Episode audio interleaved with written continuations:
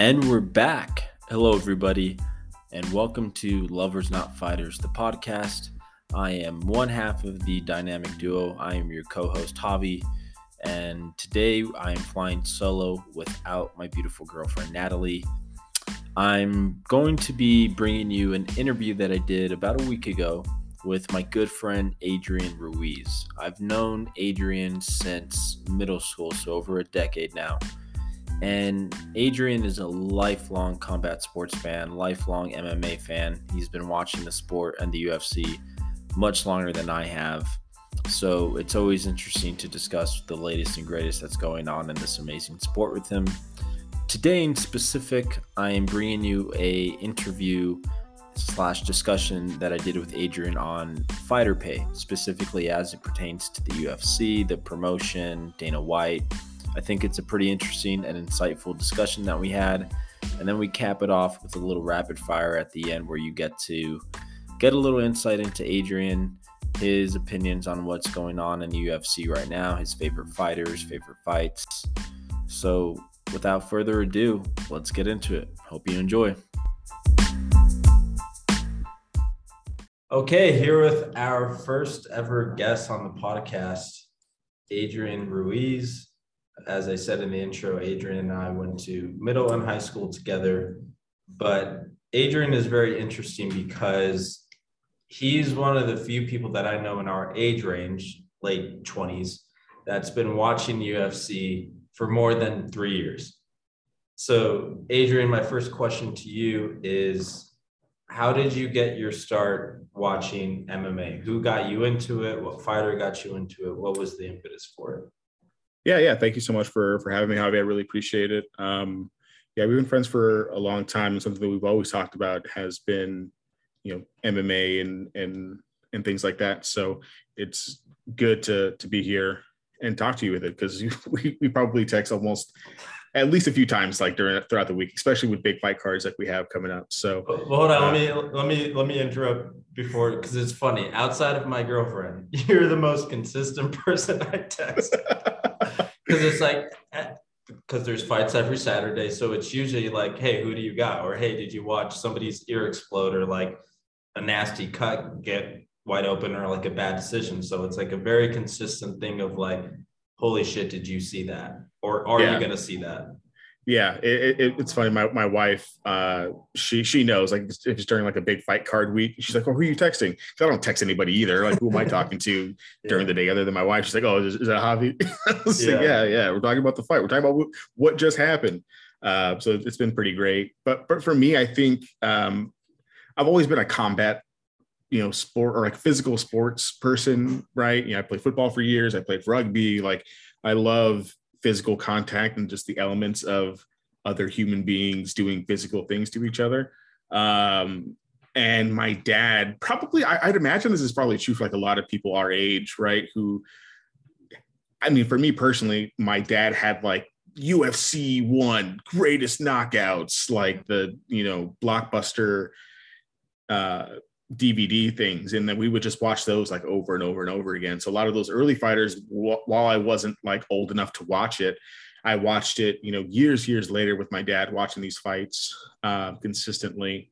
So you know, like I, I don't know, have, is it like wrestling yet? Do we have eras like in the UFC yet of like the I think oh, the I golden think era, like the golden era, you know, but like when it's like real big when you're watching like Chuck Liddell and before the Coke and, and all those things, like that's like when I'm first watching it, watching it, watching it, and, and, like growing up and watching people like Anderson Silva be like that mythical beast that I imagine people who haven't watched MMA in the last, you know, five years and think, oh, that's just like some old Brazilian guy with a bunch of kids. But when I was watching him, it was like this just otherworldly thing. Um, so it just and it's just been consistent since then. I mean, it's a great evolving sport, unlike you know football or basketball, like where the teams can completely change, you know, and you can't really you know follow just one player because he might go to some other team you don't like and blah blah blah. But fighting's consistently where you can see something, you know, you like that fighter, they're going to be around for for a while, but it's such um, a growing sport that there's new people you like, you know, every other week when you're watching, uh, you know, the embeddeds or um, after you've seen them fight so many times. So while a lot of like my early day, you know, day one fighters are really not even fighting anymore, having these new things has been really really great. So it's not something that I think I'll ever get tired of. I'm gonna be like that old Theo, like in the back during watching like the Floyd Mayweather, you know, Pacquiao kind of fights because I'm just gonna be into it for that long. Yeah, no, I I, I agree. I mean, it, it's I mean, I love sports in general. There's probably not one major sport that I don't watch, but the UFC is, or not even the UFC, MMA has become that number one. But you you made a good point of it's not at a point where it's peaked yet.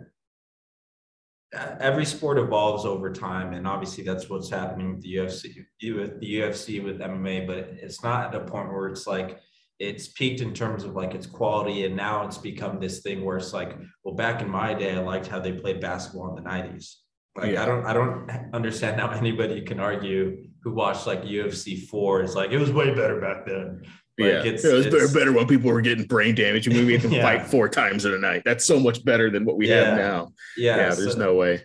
Yeah, so it's it's gotten to such a great point, but it's interesting to hear you say that you go really really far back with it because I remember in high school I, I could overhear like you and Juan and Angel Richie like having conversations yeah. about what happened on Saturday and funny enough, I was like, well, like boxing. Fuck MMA. Because because because I've always loved combat sports, but it's always been boxing for me. Boxing's been the big one. And so I always used to just shit on MMA because I was like, no, boxing's the best.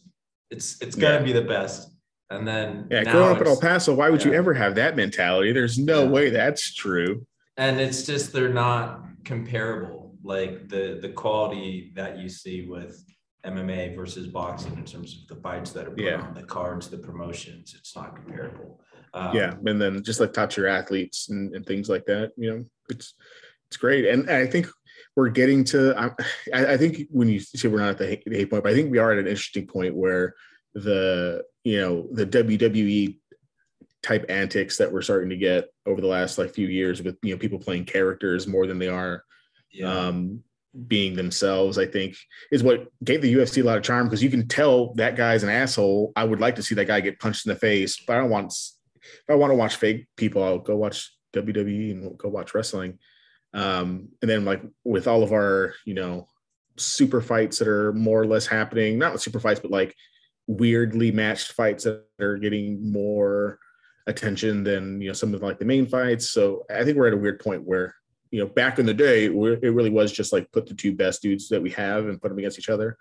Now it's kind of getting a little bit chalky and weird with uh, some of the uh, people who want to get paid more, which I guess is kind of what we're going to be talking about. So. Yeah, so that's that's a great way to transition into the main topic today. We're going to talk about fighter pay. This is something that I think we're both on the same side of in terms of our opinions, but uh, another another reason why you're a perfect person to talk about this with is because I want to start the conversation by kind of properly contextualizing what the UFC is and how it's evolved. You know, today it's it's it's an ESPN branded promotion and sport. And with that, when you're under the ESPN umbrella, you have a certain level of legitimacy you know, ESPN yeah. has its hand in basically every major sport, every major sport event, I think outside of the Champions League and the NCAA tournament in men's basketball. Uh, but outside of that, if if you want to have the biggest platform, you want to be on the biggest platform, it is ESPN. But my question to you, I guess, to start this conversation is as somebody who has a much longer viewing history with this sport and with this promotion specifically. How do you view the UFC? Yeah, I, I still think it's the, I think uh, it's tough because I think a lot of this just goes back to, you know, Uncle Dana selling out on stuff. Um, because I mean, before he was even on ESPN, it was still a huge brand. It was still the premier combat sports organization on the planet and it still is and it's going to continue to be for a while but it didn't need espn to do that and i think all being on espn does is kind of make it harder for um, things to change moving forward right because i think they made like a lot of good changes in terms of how they market themselves and um, the type of venues you can get in and things like that. But I just I think where they're at now is not necessarily selling out because everyone needs to get paid. You know, capitalism, you know, lets me talk to you here now and not do other things. So I just wish that there was another entity. I mean, we have Bellator, but I wish Bellator was bigger. I just really wish Bellator was bigger to kind of push UFC to be continue to be better because it feels like they're kind of just there and they're just kind of stagnant because they know it feels like Ronda Rousey waiting for Holly Holm. We don't have a Holly Holm for for the UFC, and I think that's the biggest issue with uh, you know wanting to watch things like Bellator, but knowing that the quality isn't as high. But if it was higher, it'd be a much harder thing. It, it reminds me a lot of like the um, the Monday Night Wars for WWE, where ECW and and you know WWF are going back and forth, and I think that's what we need or that's how that's how big they are right now. They're so big and it, it's such a premier league that they need something else to help the product get better than what it already is which is fantastic.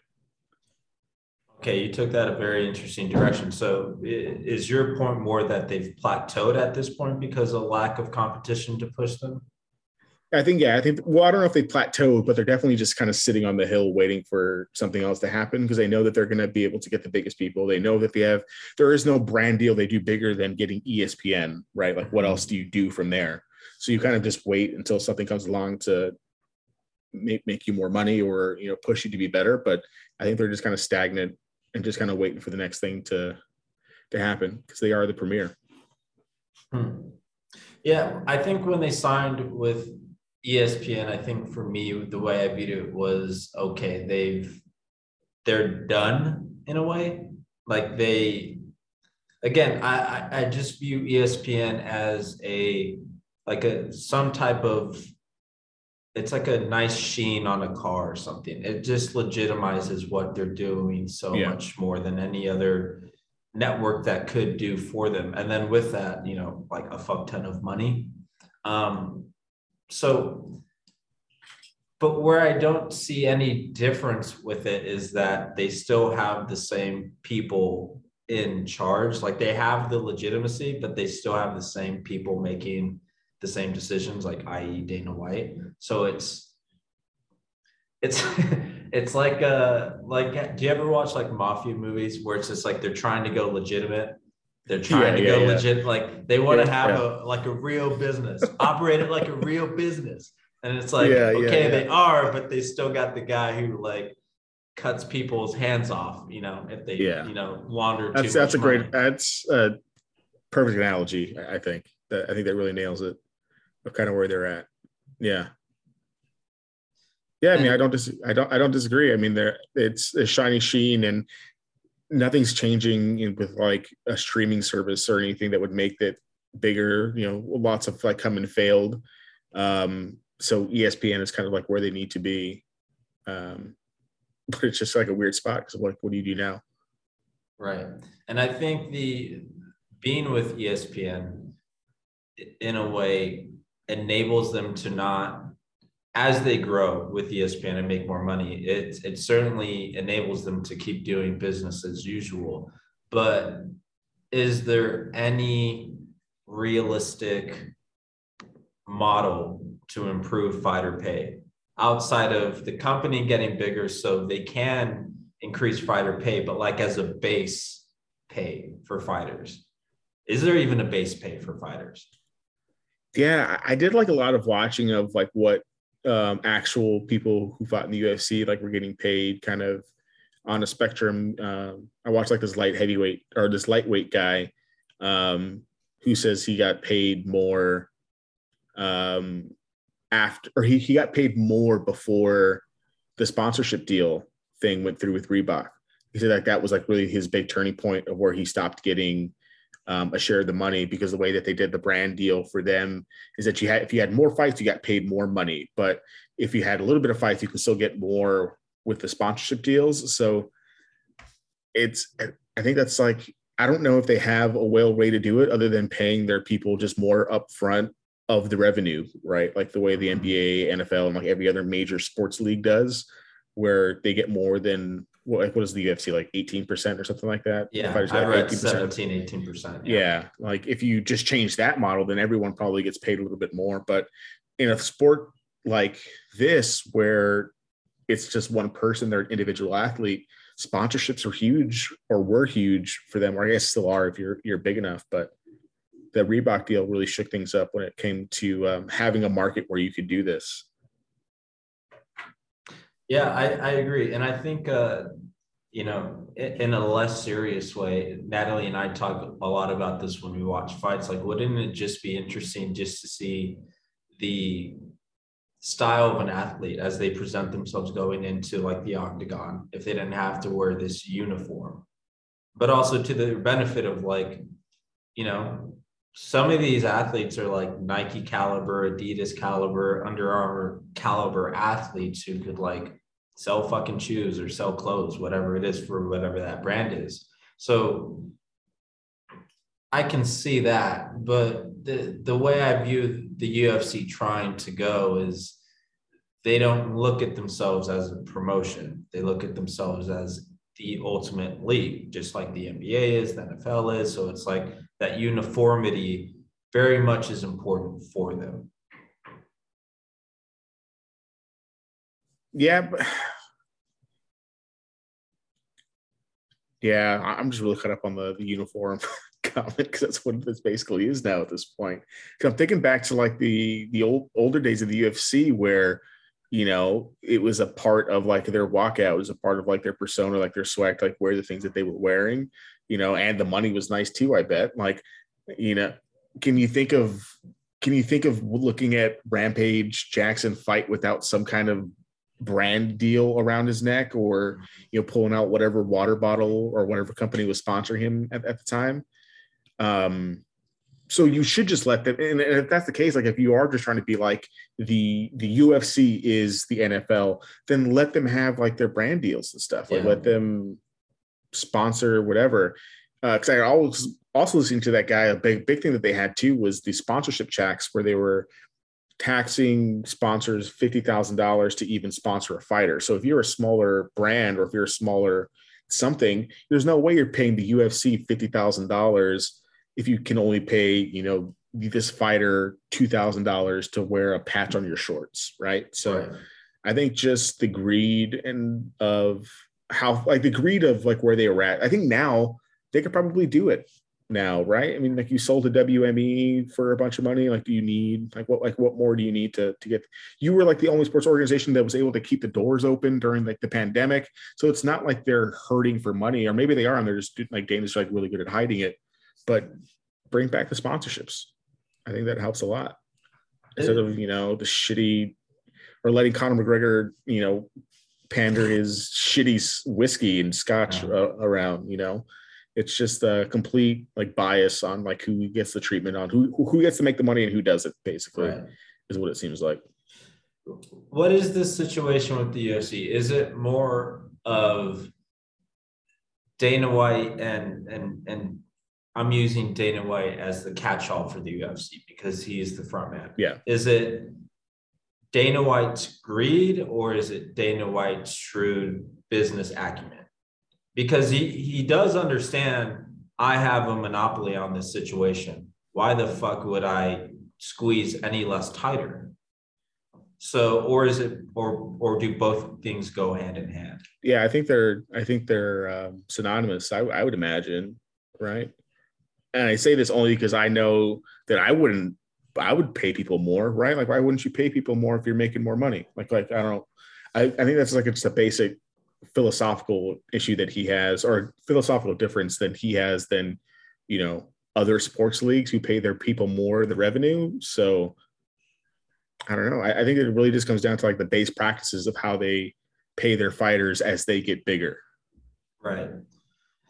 And I I I think this is where we go into like uh what type of economic system best works, like some type of shrewd capitalism or a mixed economy where you have a where you you know socialize it to a degree.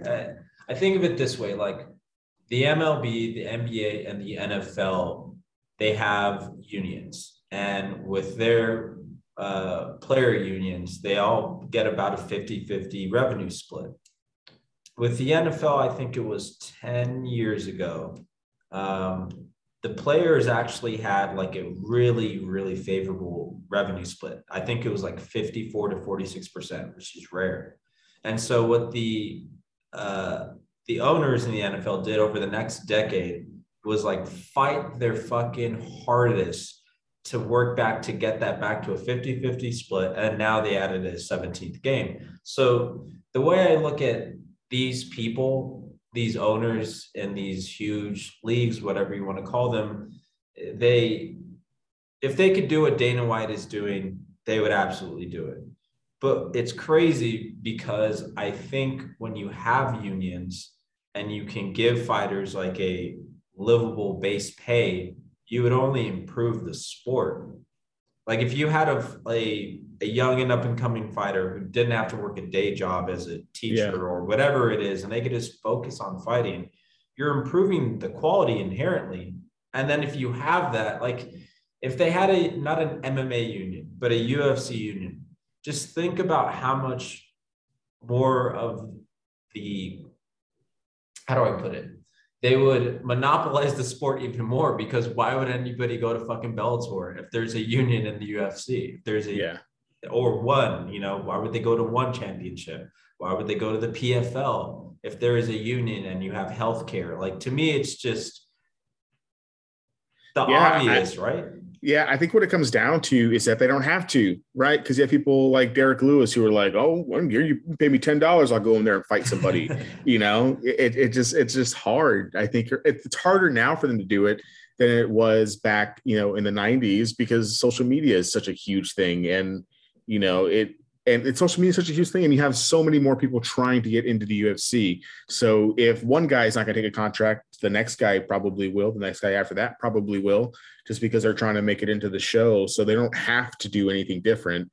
It would take like a, a union strike, but I don't think that's ever going to happen or would happen based on how much the people like the really top people who would like it would because if you can tell Jon Jones no, do any of them really have a chance of like really taking a strike? If you're going to tell Jon Jones no, as much as I hate the guy, like the dude would bring in so much money and they said no. So I don't know if they can unionize or I don't know, would it take someone dying? I don't know if that would do anything, but I don't think there's any way that they could strike the way other sports organizations did to get what they wanted is that the dirty secret here that really the fighters in this fucking company are they're they're doing more damage to their progression because they don't have like a solid voice when it comes to this shit. Yeah, what, what's what's the what are the, the internet comp the comp the comp Dana's company band? Yeah, you know the the Derrick Lewis's my boy DC of the world, like the guys who are just like I'm happy. I used to live in a, a car and I'm not living in a car anymore, so you can pay me whatever you want. Type type mentality, which I can't, you know, dispute or, or, refute. Like if you're a Derrick Lewis who grew up in the ghetto of Houston for forever, and now you get paid hundreds of thousands of dollars to go into a ring and punch someone in the face, like what does 30 million mean to you if you were already surpassed what you thought you were going to be? Um, you know, but then you have people like, you know, like Masvidal and and those people who just want big paydays to have big paydays also slows down the sport as well. I mean, Kevin Holland's another one. Sean yeah. O'Malley's another one. You know, they it, and it really just what I hate about it most is that it just again, it's just not to their benefit the way they're speaking about these things. And a lot of it's just like, well, if you fucking fight, you get paid. Yeah. It's just like, well, imagine like not having to fight and you still get paid. And so I, yeah, right. I'm with you in the sense that it, in the most realistic terms, I don't see it happening for a promotion like the UFC. But there are some solid like underpinnings to it happening. And it is that you have like a lot of top level fighters who come out and talk about it and who are willing to like sit out, like Jon Jones, like Jorge Masvidal, like Luke Rockhold. Um, and so to me, if you could really unify like the top level guys to do it. Yeah. Then Yeah. that might get the ball rolling.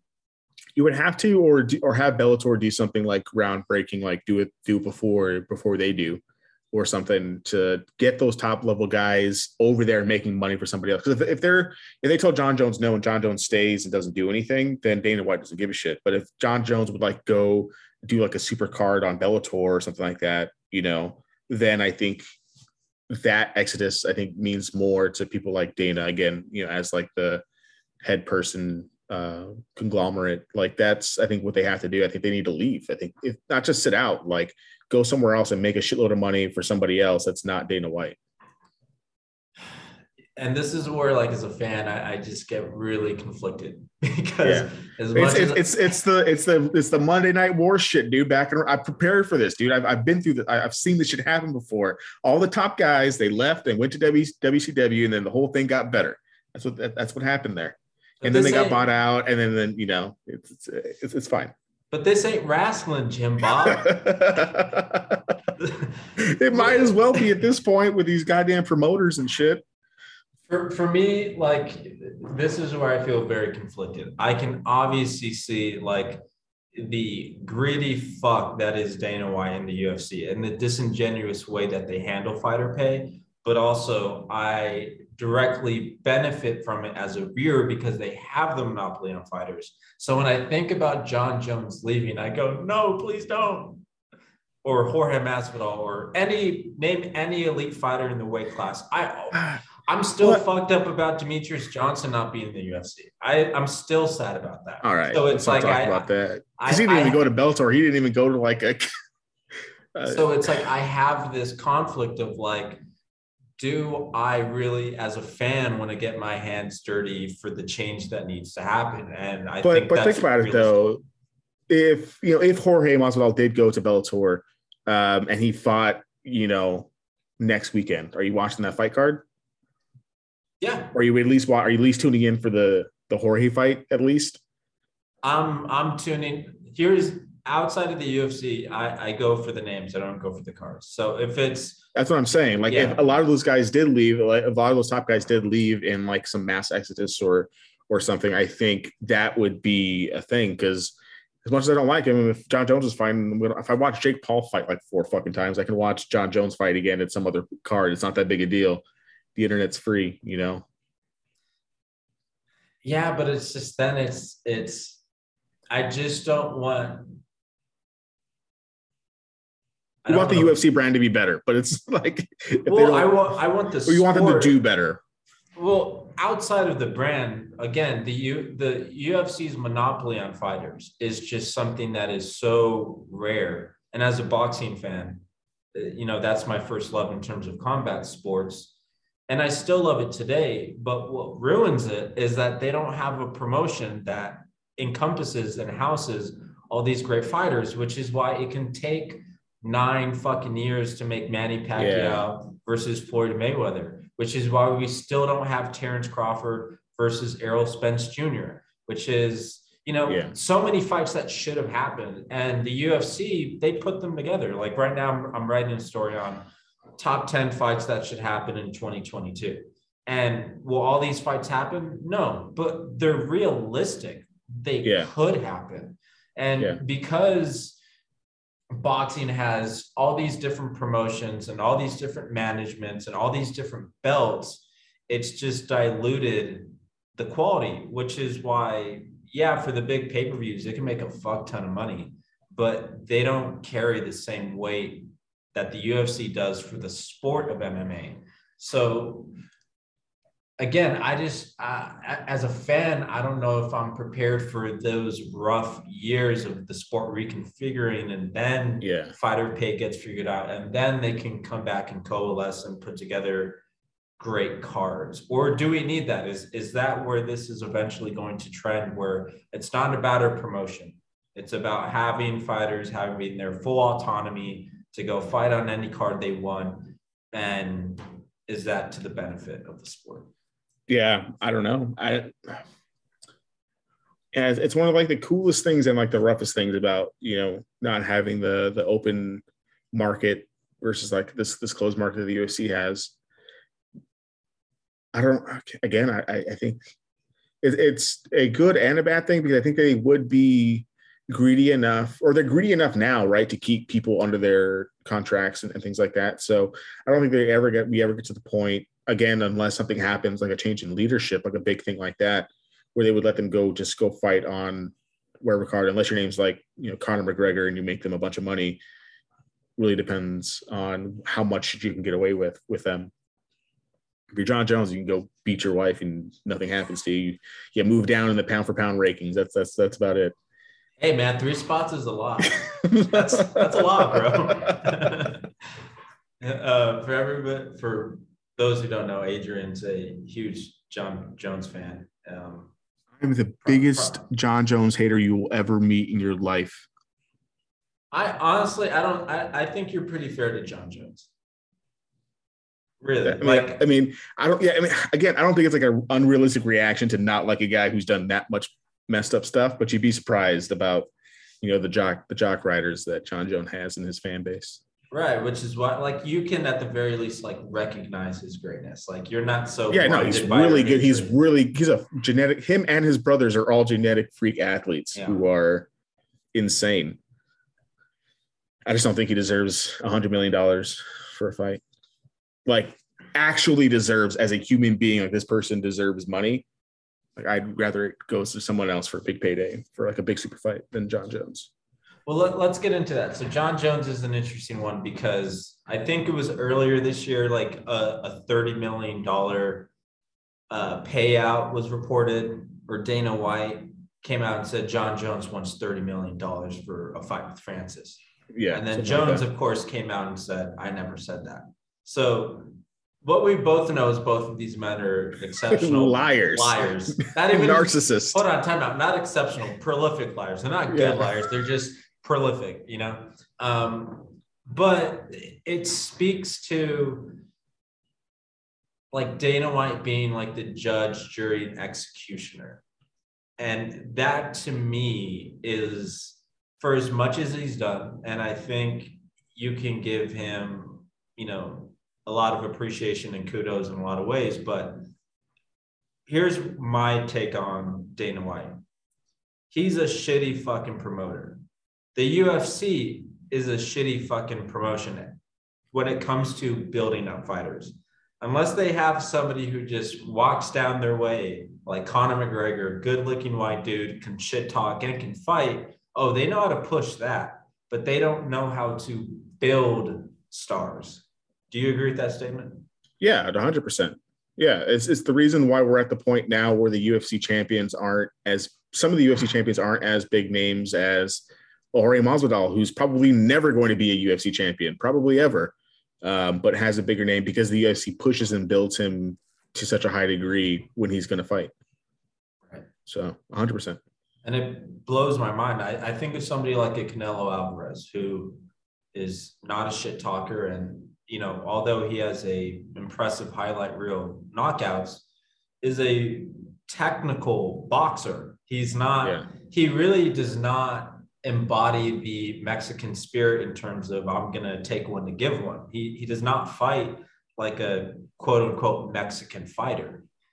And still the dude rakes in cake with every single fight, and they buy his fights every time he fights. And, is that purely just based off the fact that he's Mexican? So it's like if it, if it's that easy to just rake in that much money with a fighter of his caliber, how is this not happening for Francis, for an Amanda, yeah. for a Valentina, versus for an Adesanya? I yeah. And to me, it just comes back to this promotion sucks at fucking promoting fighters.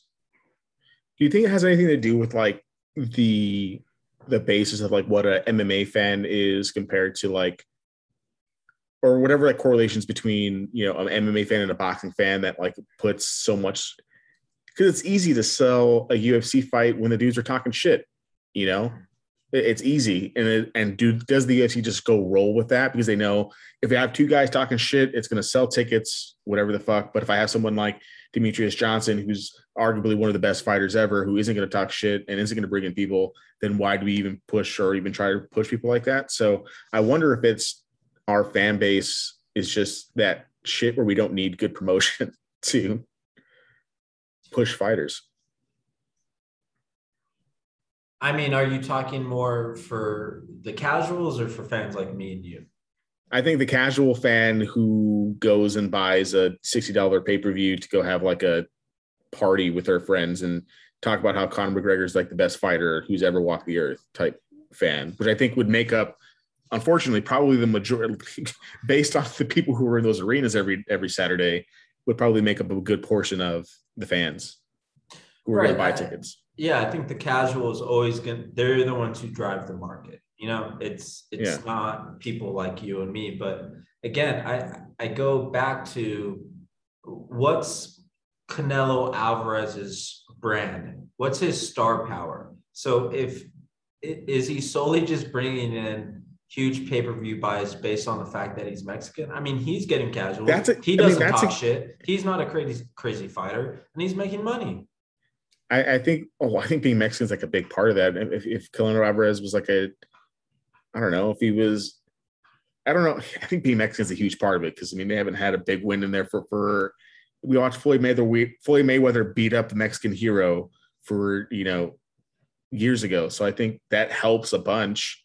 Um, then Brandon Moreno should just be a fucking That's and that and that was like my point, right? Because I'm trying. I, I, don't. I don't know the analytics of it, but I know that you know my Facebook feed was blowing up people who have never seen post about MMA or or anything, but because he was the Mexican that he was, winning in the fashion that he did, people were were paying attention to it. So I guess he's going to be like the good litmus test of can just where you're from be like the big thing? Because obviously Conor McGregor has like the Irish people behind him, but no one has the kind of combat sports excitement the way that Mexicans do, you know, from us growing up there for so long. So I think Brandon McGregor is going to be a good a good test because even like when Valentina speaks Spanish, have you ever been have you have you seen Valentina uh, fight at a um, like at a bar or anything? No. Now, I, I saw her fight once, and the first time we heard her speak Spanish, the whole fucking crowd was like, "What the hell is going on?" So I think it's it's a powerful tool.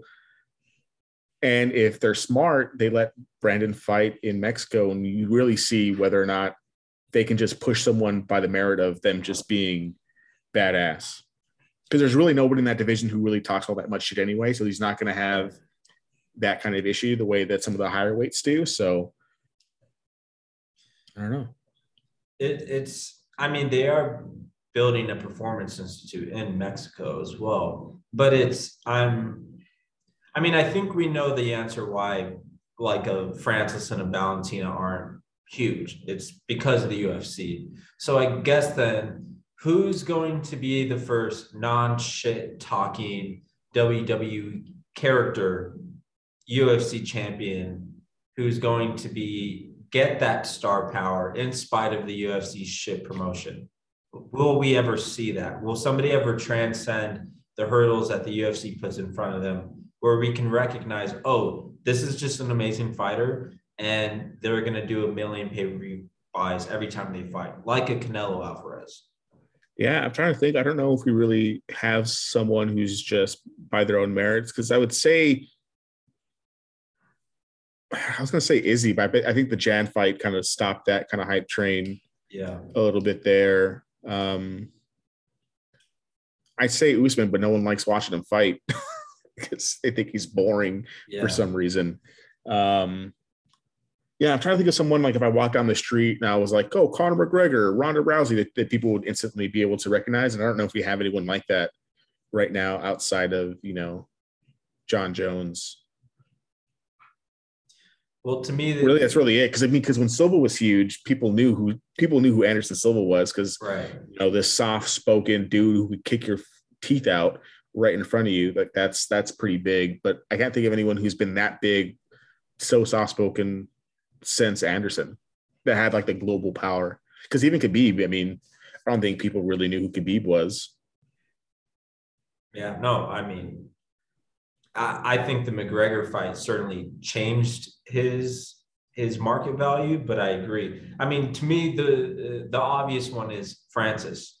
because he has everything a casual fan would want. You want to see Yeah. somebody get knocked the fuck out? Watch this guy fight. Yeah. And God, dude, his uppercut. Oh God, against Overeem. I saw that in a Twin Peaks with Juan. Dude, that was one of the craziest things I've ever seen in my life. Like, why don't you want to see more of that? Why don't you want that giant athlete in the ring fighting someone every single weekend right. who takes no damage? Dude, throw him in there. Come on. What are you guys doing? And then, uh, but then again, it goes back to the promotion.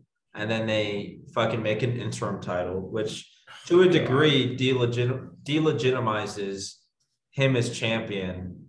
And it's funny. So in the lead up to the Fr- Francis's first fight with Stipe, they ran the Overeem clip, and he has the we tested his punch at the Performance yeah, yeah. Institute, Some and it's Dragon Ball most, Z type shit. yeah, Yeah, it's the most powerful punch since fucking Thor's hammer and Avengers Nine and like all this bullshit. So it's like they they found it like, oh, they're really gonna push him hard. He fucking loses, and then what? Oh, he's lazy. yeah. Oh, he he and didn't the Derrick fight. Oh enough. God, not the Derrick fight. He didn't train hard enough, and like you know, Mm-hmm. it, which is true to a degree, but it's like, what are you? Are you a league or are you a promotion? And if you're Yeah. a promotion, you're doing a shitty job of building this guy. Like I, Yeah. it's just Dana White to me, uh, from a public perspective, wears too many hats. And I think the next step for the UFC is when Dana White is not the biggest thing about the UFC. Yeah, and that was my thing. I, I think that's what's what's going to take for them to really kind of. I mean, I thought it was going to be with the sell when they when they sold, like a whole bunch of stuff was going to change and things were going to shake up radically, but nothing like really did outside of you know they have to wear these. Well, not anymore. I hated I hated the Reebok gear, but you know now they have to like wear all the same the same gear.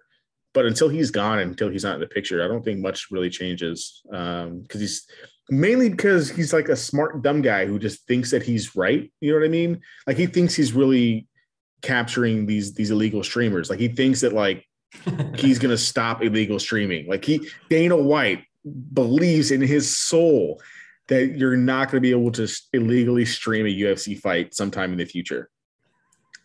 And that guy's making millions of dollars, you know, like it- it's kind of hard to think that things are going to change when you have someone like that running your whole league brand promotion crossover thing. I loved when he was like doing that after like his post fights. Was like, yeah, Yeah, we got him. We got his Fucking- ass. fucking caught that guy. It's like you can like tell like he has a heart on underneath the desk. Yeah. I, I wish he would still do that. Like I, I really enjoyed that where it's just like, oh, he got another one today. Because again, it's like he fundamentally doesn't understand how it works.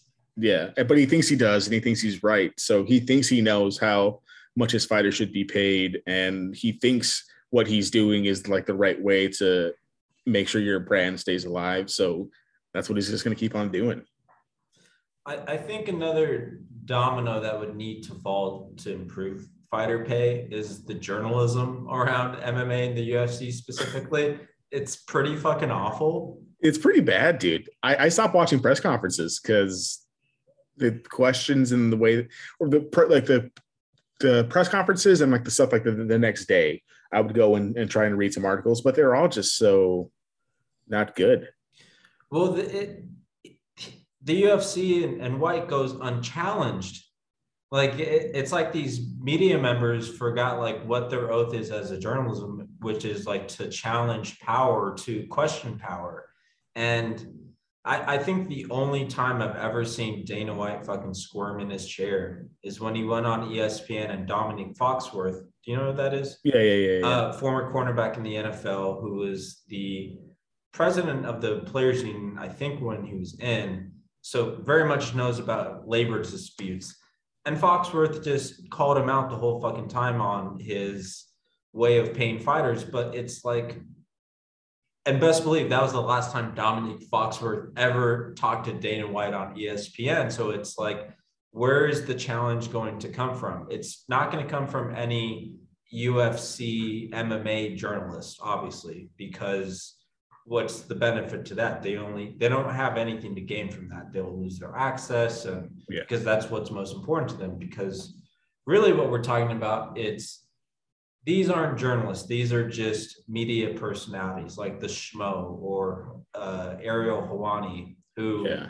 you know, has been the most, he, he's been the main antagonist of the UFC, but it's really more, More to- annoying and a character at this point than and for anything nothing, serious journalism. Yeah, and not for anything important. Like his biggest, you, you know, fight with the UFC is because he did or didn't break the news that Brock Lesnar was going to come back. Like, Yeah. thanks, Ariel. That's really the information we needed. so it, it's when when is it the promotion, the league? Why when are they going to be fundamentally challenged? Because if they are, they don't really have a solid argument. Yeah, I don't. It, it would take, I think, like an. well, I mean, I would say it takes in depth look, but it's it's already out, right? That they make literally market share, like uh, like revenue wise, half as much as any other professional athlete when it comes to like how much revenue your organization is meeting, making. Everybody knows that. Um, and there's no way you're going to have the fans strike and not buy pay per views because they're just going to go stream it online anyway. You know, so the the hype still keeps on going. I I think the buck stops at Dana, dude. I don't know if anything changes as long as Dana is someone who's calls the shots. I know that he has like a significantly like less share now, but he obviously has enough to be there every every time, still part owner. So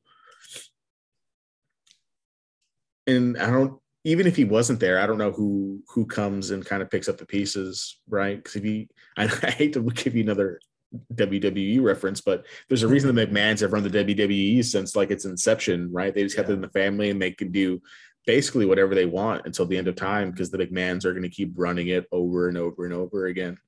Um, but that whole industry would shake up again if they weren't running it. If you had someone else come in and kind of shake up how, you know, giving them insurance and, and things like that, stuff like stuff that they're fighting for on their end that should be common practice for a sport like that. But I, I think the last interesting component to this is the fans. I don't understand fans who get mad about fighters complaining to get paid more. yeah, Like to me, it's just like a, a fundamental lack of humanity. yeah, Like, how do you think fifty thousand dollars is adequate for people? Here's what I say: Go get punched in the face. I've been punched in the face. I don't like. I don't like it. I've never liked it. Don't want it to ever happen again. And to imagine people doing that as a for their livelihood, and we can't pay more. I don't understand that fan element. Yeah, I think the, the biggest issue with something like that is because they think that because you have people, you know, allegedly asking for $30 million, they think that oh, everyone's getting paid that much. Right. The issue is I don't think that someone big enough, you know, because even Valentina's because they've asked Valentina about it too. She's like, oh no, yeah, I'm pretty okay with the way I'm getting paid. Uh, but the way it's always like with that I'm getting paid, they need someone to step up and be like, hey, look, like my teammates don't get paid shit. I know I got paid, you know, a fifty thousand dollar bonus here, but that's what they made all last year. Um, I think that that's probably what it needs to happen. That someone needs to, more people need to speak out and be, yeah, guys on the lower cards don't get paid shit, and that's not okay. Because I think more most people think that they do get paid very, very well. I'm pretty sure if you go ask someone on the street, how much do you think a UFC fighter gets paid? I guarantee they're not going to say fifty thousand dollars. They're going to say more for Right. sure. Oh, and it's even less for that. Yeah. too. I, I, I more or less meant the fifty thousand dollar thing for the bonuses, but if you're a no name opening up the prelim, I mean the the fighter paid. It's been documented like ten thousand. They get a ten for show and a ten for win. Yeah. Which I, after taxes, you pay your camp, you pay your coaches, pay your camp, pay your coach, pay the taxes of your sponsors if you have any. You know, if you're if you're just starting, you're not getting you're basically getting pennies from like the Venum brand deal. You're not getting anything. So then you're like pushed to fight more because the more fights you have, the more you get from from the brand deal that the UFC has, which means you're not doing if you have to work a regular job, you can't go work your regular job because you have to go train for the next fight in three months after you just fought. So it's um they need some kind of base salary, you know, similar to every other major sporting event. That's the other thing I don't understand. Like most major sports have this, and if they're trying to be like the pinnacle of you know the brand or of the genre of sport, then they should be doing what other pinnacles of the genre are doing. But again, I think it's just a money thing. You know, Yeah. he's fine with them getting paid 18% of the revenue if that means he's getting more. Right. I think, and this is my last point on this, but I think where the UFC is gr- greatest tactically about steering this discussion in their favor, because that's the real fucked up thing. This is not a 100% is on this side of pain fighters more and 0%. It's it's a contentious battle of people who like, and it's their choice. They get paid enough, blah, blah, blah. And then people like us. But I think where the UFC is greatest is at perpetuating myth. And this is where Yeah. Dana White is so I don't want to even say good because when he does it, I can see through that bullshit. But when he says didn't want to fight, Yeah. you know, Yeah, how the do you- didn't want to fight comments. Yeah. When fighters like don't sign the contract, we offered a contract, didn't want to fight. I like fighters who like to fight, and he always says that, and people don't understand what that is and and what that really means. It's not that Yeah. that fighter doesn't want to fight; it's that you're offering them dog shit, and they know their worth.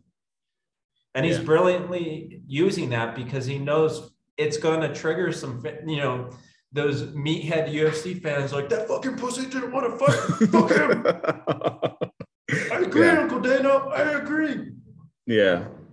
Yeah. And, and, and like, and to those people who like would probably act like that, like, I was like, hey, your blue collar job, whatever like job you do that like makes you hate your life so much that you don't have like the basic empathy to understand like they should be getting paid more. How much you get paid at your job? Oh, X amount. Don't you want to get paid more? You fuck. Like everyone wants more money, you dickhead. Like, what makes them any different? What is it with human psychology that just when people start to complain, that it just turns off that empathy button and it's just like, oh, you complain, so now I don't feel bad for you anymore. Like I, I- I don't, I don't understand that. And this is for like every walk of life, like within politics, within entertainment, sports. It's just when people start not even complain, when people start to speak to their value and their worth, that they somehow lose people's ability to be to be heard in a way. Yeah, I, I think it's uh, it, it, for, for I, don't, I don't know I, I don't know the psychology of this. I haven't done any research on this. I think it's a good topic to, to look up. But for me, I think it's like a not it's putting yourself in the other person's shoes, but not in the way you're supposed to. You know what I mean? Because if someone told me, "Oh, I'm Jon Jones," and you know, I got paid, I've been paid, you know, millions of dollars for my fights, and I was asking for 30 million more. Most people probably be like, well, if I was getting paid that much, I wouldn't be asking for 30 million dollars more. So I'm automatically going to assume they're just being an asshole and they're, you know, complaining and crying about nothing. Because if I was in their shoes, I probably wouldn't be doing the same things. Um, which I would say, yeah, you would, because you want more money now. Why wouldn't you want more money later? That doesn't make any sense. But I think it's like that empathy part of not being in the person's shoes, but not seeing it the other way. And in a way, I can like I get it. Like when I see players hold out in the NBA and they use statements like "I'm just trying to feed my family," and it's just like, yeah, "Oh yeah. fuck you, you fucking entitled little." Like when it comes to NBA players, I turn into like fucking Don Imus on Fox News. Like these entitled little brats. Like, but it's just like NBA is a different story, man, because I Yes, think they, they just because you just let them you just let them be fat flat earthers and anti-vaxxers and we just like just let it happen so of course for my mind immediately goes whenever Kyrie ever talks i'm just like oh fuck off i don't want to hear your opinion you fuck But it's like the categorical differences. these people are dribbling a basketball and these people are potentially killing each other. yeah And that's A hundred just percent. like the disconnect to me just doesn't make as much sense.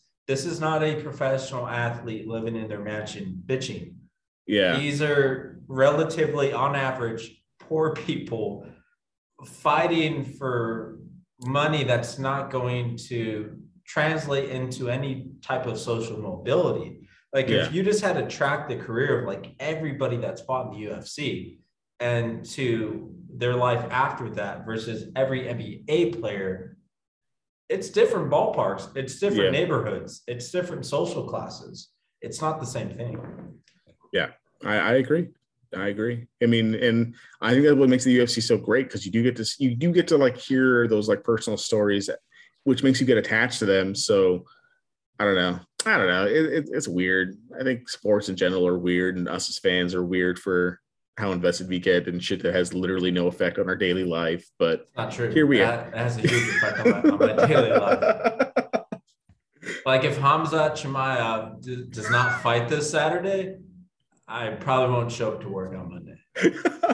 It's that important to me. oh man, God, I'm so torn on that fight, man. I want I want Glover to pull it out, but I just really fucking like Jan, and he's just such a nice guy, and his family's so cute. But I really want I want one of the OGs to to have some fun in the sun because they have not been having a good time in these comebacks, and he's the only one on an actual trajectory to to do something. I just, I just can't imagine a 41 year old light heavyweight champion. Or, can't do that. or, or I don't want to. I like Glover, but I, I, I want to see Jan win, and I, I don't like parity, especially when it comes to like fighting. If somebody's going to be champion, I want to see them be champion for a good minute. I, I don't like. Hey man, if Jan's that dude, then he should have no problem beating 41 year old Glover Teixeira. But I don't know. We said that with Stipe too, and we saw, you know, But that, but that's what's dangerous about four ounce gloves and and fighting in an octagon. You know, Yeah. it, it breeds parity. But we're a little off topic now, but I think that's a good way of you know closing out the discussion on fighter pay. It doesn't seem that there's in the near future, at least, any realistic kind of things that can happen to really, really change the landscape. And if things were to happen, is it going to be what fans like you and me really want? Because Yeah. it's going to need a radical change. And are we going to be okay with that radical change? yeah, the answers are there. They're just not realistic for for the time we're in. Um, you know, but you know, again, like the consumer, my my little capitalist self, keep giving me good fights. I'm gonna be bought in. I don't care.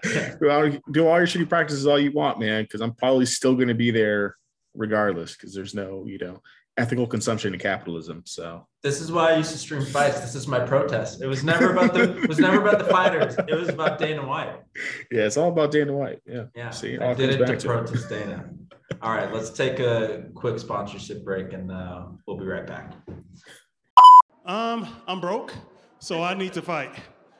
All right, back with our guest today, Adrian Ruiz, and now we're gonna get to rapid fire questions. I'm actually pretty excited to get through these. All right, so I want you to rank these four fighters based on their projection as possible champions. Hamzat Chimaev, Sugar Sean O'Malley, Paddy Pimblett, and Islam Makhachev. Uh, Islam Makhachev, number one.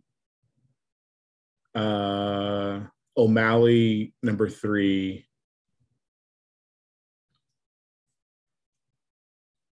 I don't know, man. I got to see how he fights on Saturday, but uh, Wait, are you telling me that you're not, you haven't bought full stock on Hamza Chimaev? I have, but also, I'm about to get his ta- name tattooed on my neck. That's how much I'm in for this. yeah, dude. I would probably say say him number two. Yeah, yeah, number two. Yeah, I think that's, that's how I would go. That's how. Pat and Paddy four.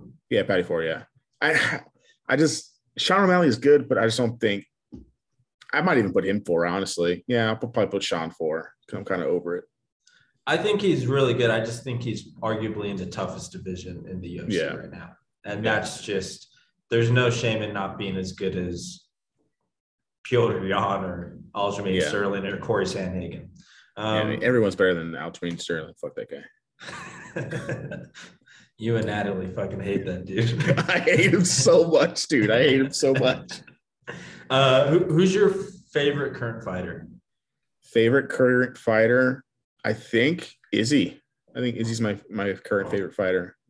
Um, I love Izzy. I love uh love the swagger. I love that un, unashamed anime fan. That that helps that helps me a lot. And he just he just boss, dude. He's underrated. I don't know, maybe maybe I just like un, like undersized uh, fighters going and you know, doing the thing. So um, yeah, probably Izzy.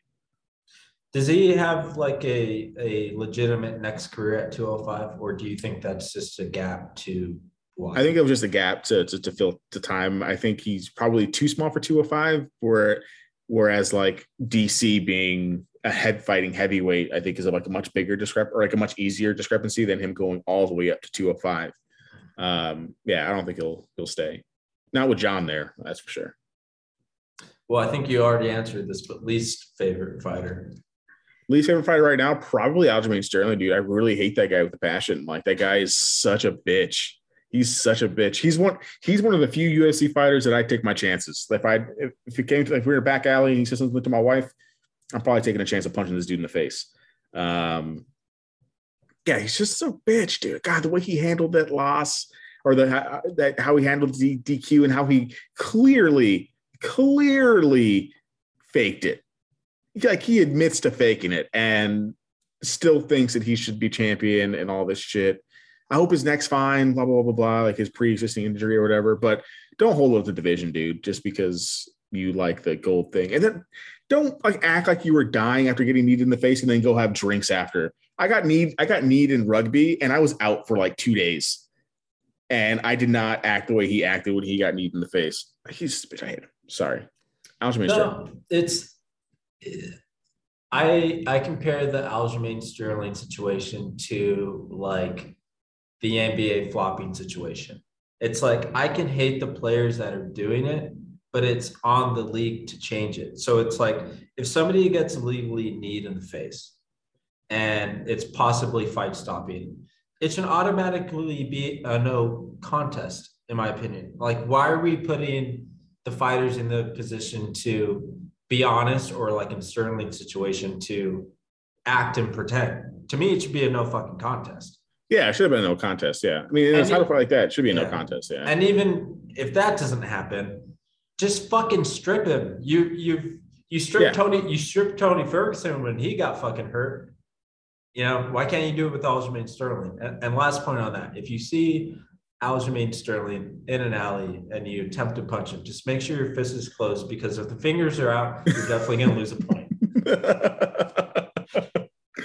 yeah, man. I think I think about uh, uh Brian Ortega, dude, busted the fuck up just just in the point of like where like the UFC needs to do a better job of like of doing their fucking job.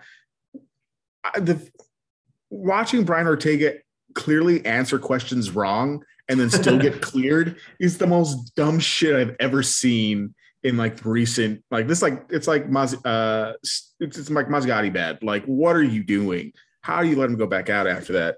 So I, I, guess I right. Yeah, yeah, Herb Dean. I, I guess I agree with you to the point where he shouldn't have to pick whether or not he wants to keep fighting or whatever, but don't fake it like a fucking bitch. Don't yeah. fucking fake it and then go milk it after the fact like you did something incredible. Like you weren't losing the slight fight by a landslide by that point, and you yeah. were probably going to get you were probably going to lose the fight anyway. That's my only issue with it. Yeah, he he's a bummer because yeah. he I, I, really like watching the guy fight, but man, he is just lost. Yeah, I was pulling for him. I, I, think that was one of the ones like when we were talking about. I, I thought he had a pretty good shot of beating Yan leading up to it yeah. and he turned out so, to be a fucking asshole. So no, his his his no low fan ranking is deserved. Who's the most overrated fighter in the UFC? Oh, overrated fighter. I mean, to me, this is a no brainer. Who who do you think? I mean, it's McGregor, and I don't even say that as a McGregor. Oh, I thought you were talking about like I thought we were talking about like uh, champions. Yeah, McGregor, of course. Yeah, yeah. McGregor's gonna have to, McGregor has to be up there because um, he he got the Ronda Rousey treatment. You know, was good until someone was better than him by a pretty good margin. I mean, he's uh, one in three as a lightweight, and he's still ranked in the top six. I think top ten. Yeah, wow, but Joanna's getting taken off, you know, for inactivity. Yeah. Um, yeah, probably. This might be controversial. I was going to say it. Amanda, because she hasn't fought Valentina again. Oh, buddy, you haven't listened to my podcast enough. I okay. So lovers not fighters is a Valentina Shevchenko propaganda uh, media content creation. Okay, so if you want to say anything bad about Amanda Nunes, I'm fucking for it. No, yeah, it's uh, great fighter, but the double champ status is a crock of shit because she's a, she's a champion in a division with no it's not existent. division. Yeah. So I, I don't get, and that's not her fault. That's the UFC. Again, Um, yeah, the UFC's fault. But no, she's she's highly overrated. I totally agree. Most underrated fighter. Underrated, Brandon Moreno, right? I, th- I think he's I think he's underrated. I think um, his his ceiling is like high, super high. He's a charming dude. He's likable. All of his all of his embeddeds are always like, you know, endearing. Seems like a genuine dude, and I think he has like a real shot to like his. I think his ceiling's much higher than a lot of like the new fighters that are that are out right now, and he's in a division that he could potentially um, do well in. Whereas like you know. Sean O'Malley's like there you can list off more people you can list off five or six people who are probably better than him in that division where Brandon Moreno has the upside and he's a Mexican guy so I want to I just inherently want him to do well you know we haven't had a, a Mexican fighter do anything other than Cain and then he came back and shattered all of Mexico's hopes as well so Yeah, I think Moreno's a pretty. If I had to pick, I, I don't know who I would pick, but Moreno's a solid one because he really does not have any hype behind him, especially considering his age and his skill set and his room to grow as a fighter. So I I can't pick anybody else off the top of my head. All right, next one. Which super fight is more likely in 2022? Jon Jones versus Francis Ngannou, Valentina Shevchenko versus Amanda Nunes, or Henry Cejudo versus Alexander Volkanovski. oh that well I really want to see that last one what likely though well he's been making a bunch of noise them. right yeah Triple C has been been making some noise right about getting back in there I I, just think I I I I think the triple. C- Well, I don't know. Does Dana just? Is, he was never my friend. Is, is Dana is Triple C still Dana's friend? I don't know. I would want. I'd want to say probably the Amanda Valentina fight would probably be the most the the most likely to happen based on how well they just destroy their opponents and how stale that's going to get for another year. Yeah. So I probably I probably think that one's the most likely. The one I want to see the most would probably be Jones and Ngannou. Oh yeah. But I that's probably the least likely to happen. You you think that's? I really hope it's not because I'm really I want that to happen. I I look. I would watch all three of these with a smile on my face, but to me, the Cejudo one, this is where I kind of sided with White. Do I want to give this guy the chance to fuck up the oh, featherweight yeah, no. division to just come back for maybe two or three fights? I would Yeah. love to see Cejudo come back, and I would love to see him fight Petr Yan. That'd be Come back fight, and yeah. do that. No, I don't like that fight because they're just gonna like bang and then he's gonna knock out Petr Yan in some weird ass thing. And then we gotta listen to him bitch for another six years about how he's like the greatest ever. Give him Volkanovski, give him like a legitimate boxer who's going to like stand in there and then has like the ability to floor his takedown. I think the Volkanovski fight's more more entertaining from like a, a fight perspective. You don't think Pio? I think Yan would beat Cejudo. You think Cejudo would beat? No, Yan? I think I mean I, I mean I thought that DJ was I thought a lot of people were gonna beat this fucking five foot nothing dickhead. Um, but he has the power to end a fight versus Yan, where I think that Volkanovski would fight a little bit smarter than than Yan would. To me, it's and correct me if I'm wrong. I've only seen Cejudo fight Marlon Moraes, who has no gas tank, and Dominick Cruz, who has more injuries than a World War II veteran at 135. and to me, Petr Yan is, I think he could beat Yan, but I think Yan can also beat him versus, again, it, it's just, I just don't want to see him come back and fight Volkanovski and then retire after defending it one time. Like, Yeah. don't do a GSP thing. And GSP had more of a excuse than Cejudo did. I mean, Yeah. he was 38 and had colitis. Yeah, go retire, dude.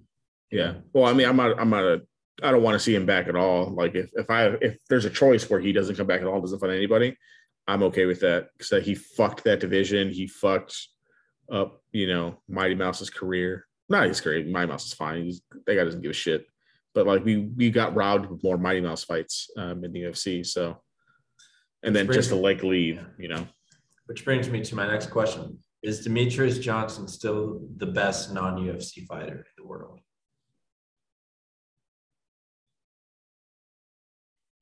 When he fights at his weight class, yes, hundred percent. Yeah, fighting at his weight class, no one. I don't think anyone legitimately beats him at, at his weight class. Um, because I think he is like. I mean, even he deserves like in the pound per pound ranking, even like against the UFC fighters. Um, I would say even still, because he was that dominant and he's that good. I still I still don't think that uh, Henry Cejudo won that fight. Same. Um, yeah, I, I, I would. I think that's fair. I agree. With give me an NFL comp because I know you're an NFL fan. Mhm. Give me the comp of trading Demetrious Johnson for Ben Askren in the NFL. Is that like Patrick Mahomes for like a kicker or Yeah, What is that? It, it, would it would be like trading your fucking star quarterback for a kicker. That's basically what that's like. Um, and then to have your kicker win the NFC Championship game on like a you know remarkable field goal, and then for them to fucking chip a twenty yard field goal to win the game for you in the next game. That's like what that trade's like. yeah. God, that turned out so bad. so bad. Fuck, dude. Um, who should Conor McGregor fight in 2022? he needs to stop fighting old men. That's hundred percent true. Um, guys, stop stop punching old people. What's wrong with you, man? Like, stop it. I would love to see him fight someone at 170, like any of the one, like any of the top 170s. Jorge I- Masvidal. Yeah, I, I I think he beats I think he beats Jorge though. Great. Just make a fuck ton of money. Like to me, it's just like if you just to me, that's an easy fight to make. I don't that's I the think no brainer for next year. Yeah, I, I think it's like like the money fight to make, but I think a fight that I think would be entertaining wouldn't be Jorge. Really? Honestly, as much as I don't like Colby, I think Colby puts up a much better, you know, entertaining fight than than Jorge does. Because Jorge is just going to be the whole flash thing. Who was Jorge beat that's like worth anything over his last fights? no, Jorge is for sure overrated. I just think Yeah, I, I don't want. I don't want to see Conor fight an overrated fighter and beat the shit out of him, and then we have to come back to this whole. Well, McGregor's back. Here he comes to fuck up 155 again, and it, it's just a whole other thing. You know, I don't. I just think outside of pay per view buys, Jorge and Conor stylistically make sense, and I think it's a dangerous fight. Whereas if he fights Colby, who's not a big 170 or I kind of just see Colby, you know, putting him up against the fence and making it. I think Colby Covington is a born fighter. And I think the only reason why Colby produced an interesting fight with Kamaru is, is because Colby can't fight Kamaru the way he wants to fight him, which is to put you up the, against the fence and just throw these pitter patter shots at you and do nothing. You know, I'm not a Colby fan. I mean, I'm not a Colby fan either. I hate Yeah. his his MAGA fucking persona bullshit. He's one of the people I'm talking about. Um, there. Yeah, I guess Jorge's probably the fight to make, but I don't know. I'm kind of over McGregor, aren't you? You're not over it. I, I I'm I am and I'm not. I think if you stop giving him the Dustin Poirier, stop giving him elite 155ers, give him a Jorge Masvidal, give him a Nate Diaz, give him Stop Just- giving him. Stop giving him fights that he could lose, uh, or stop giving him fights that he could. Come on, no, fuck yes, yes. that. No, he's he's the the the spirit of the Irish and shit, right? He's supposed to be a. He's gonna come and fuck your wife and all kinds of shit, right? Now give him the heaviest hitters you can. But but let me be clear. I think Jorge Masvidal could beat McGregor, which is, I, I I legitimately would love to see that fight. But I'm I'm done with McGregor getting placed with the top 155ers. Um, Yeah, yeah, Yeah. hundred percent. I All agree. right. Uh, next question. Weight classes at every 10 pounds. Yes or no? Yes. Yeah, of course. Yeah, yeah, yeah. Of course. The the jump between 170, 185 is stupid. The jump between 205 and two and heavyweight is is stupid. Um it doesn't, doesn't make any sense. Like why Yeah. why? The jumps are dumb. Yeah, or at least one more, like a cruiserweight. A cruiserweight. Yeah, would be if you add in, yeah, I think adding in like a 165, um, like a 165, or like just moving things up like just like a little bit, kind of like how they did in wrestling, like our senior year in Texas. I went from um, 189 to like 184, which is like a much easier gap between um, things, and it just takes a couple pounds, and you just stop people from looking like uh, homegirl who almost passed out, you know, uh, weighing in a few weeks ago. So Yeah. Aspen Ladd. Um, okay. You're I know this one. Uh all-time favorite fighter. all time favorite Daniel, Jon, Daniel, Jon Jones. Daniel, aka my second dad, Cormier. I love I love DC man. He's such a such a great fighter, such a good person. And I don't know why he gets so much hate. If you're a DC hater, you can come find me. I'll send you my address. We can talk about it. Uh, but you know, don't don't boo DC man. There's literally no reason to boo that man. He's the Clyde Drexler of of, of the UFC. Yeah. He just happened to fight when Michael Jordan was fighting. Yeah, yeah, that's that's the thing. Actually, no, that's not and he fought him when he was older. Okay, he Yeah. fought him when he was older. I, I I'm a firm believer. I swear to God, I swear, I swear, he would have beat him. He would have beat him the night he popped for like the cocaine and shit. He would have beat him that night because he looked so good, man. Like he looked thin. He looked uh, shredded. He looked great, and I think he would have beat him that night if they fought that night. I think that that second fight goes much differently if they fight then. I actually I take back the Clyde Drexler comp. He's better than Clyde Drexler. I mean, he is so so so great. Yeah. He just happened to fight when Jon Jones was fighting. Um, who's the greatest fighter? Oh no, what's the greatest fight of all time that you've seen? Damn, that's tough, dude. 2020 had fucking bangers in 2020. Yeah. What's yours? Well, look, I've only been watching the UFC for like seven years, but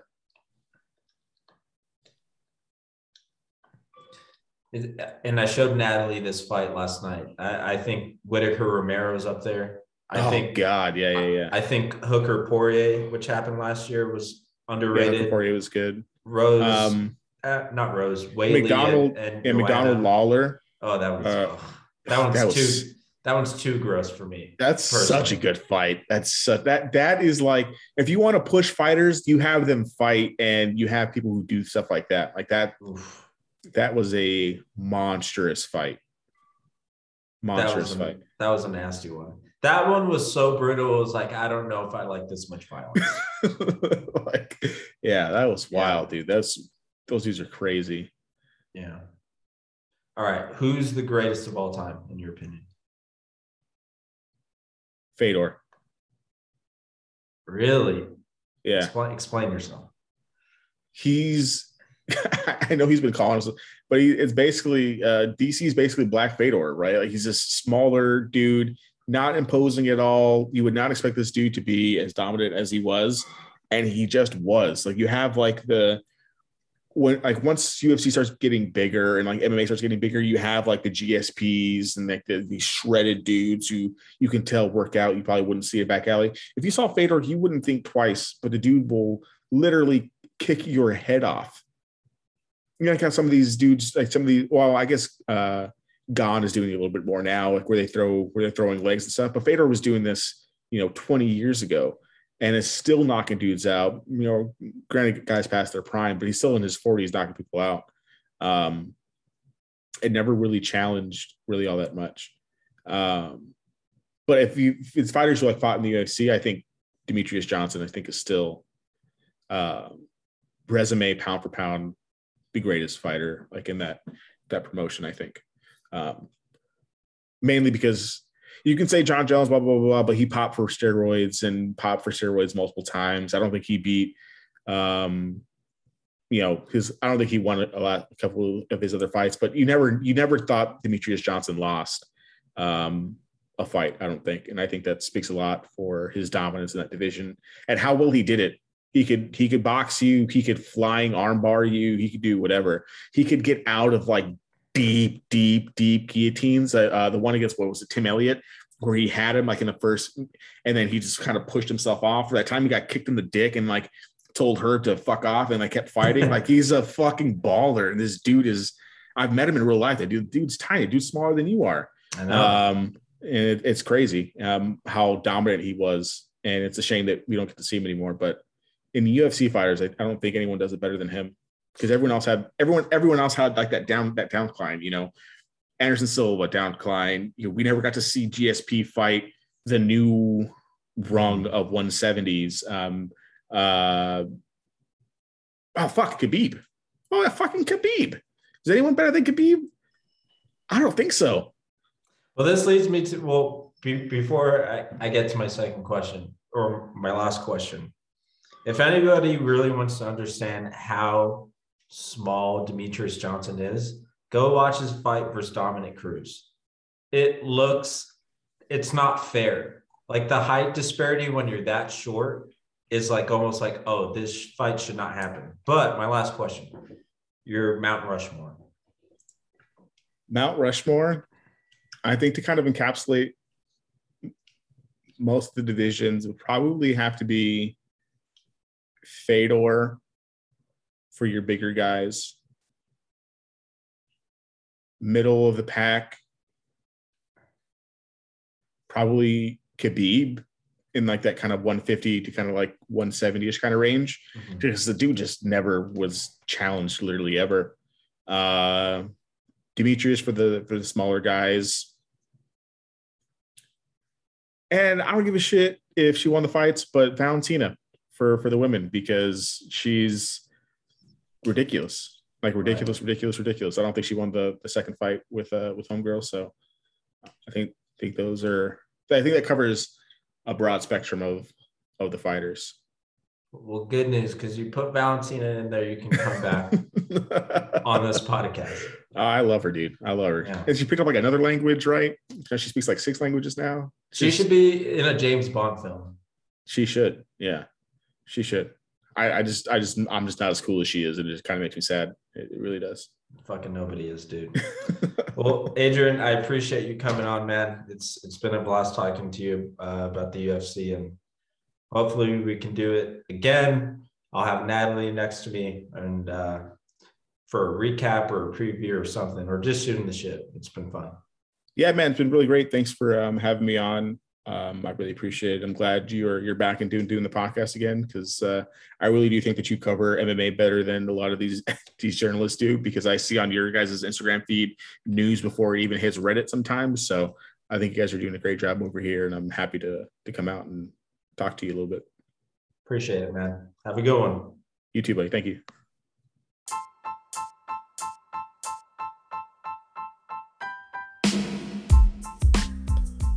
All right, so there you have it. That was my discussion with Adrian on Fighter Pay, amongst other things.